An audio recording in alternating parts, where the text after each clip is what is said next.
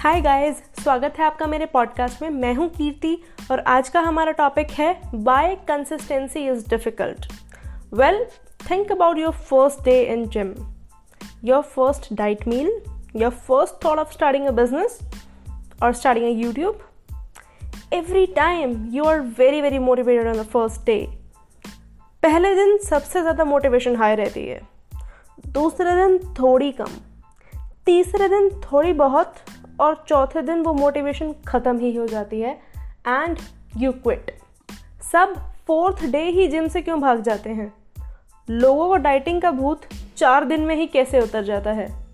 Well well, देखिए start करना बहुत ईजी है पर उसे कंटिन्यू करना मुश्किल है। और हम चीज़ों को कब कंटिन्यू कर सकते हैं? आइए समझते हैं एक एग्ज़ाम्पल से।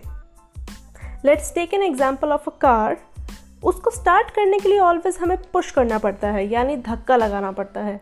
जब तक उसमें मोमेंटम नहीं आ जाए, यानी वो खुद से स्पीड ना पकड़े, तब तक हमें धक्का लगाते रहना है। मतलब उस कार की कॉन्टीन्यूटी मेंटेन करने के लिए एक पुश की ज़रूरत है, जब तक वो मोमेंटम में ना आ जाए।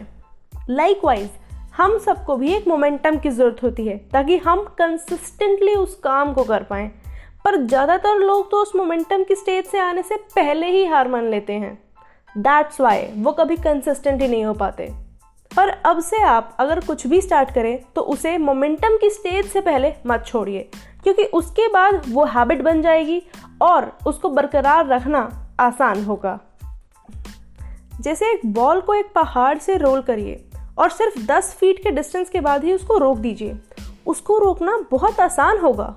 पर अगर आप उसी बॉल को 100 मीटर्स के डिस्टेंस के बाद रोकने की कोशिश करेंगे it will break your hand and you won't be able to stop it that's what I want you to become बस एक बार जो आप करना चाहते हैं, वो मोमेंटम पकड़ गया then it will be impossible to stop you चलिए आज के एपिसोड के लिए बस इतना ही। जल्दी से फॉलो कर दीजिए और शेयर कर दीजिए अपने सारे सोशल मीडिया हैंडल्स पर।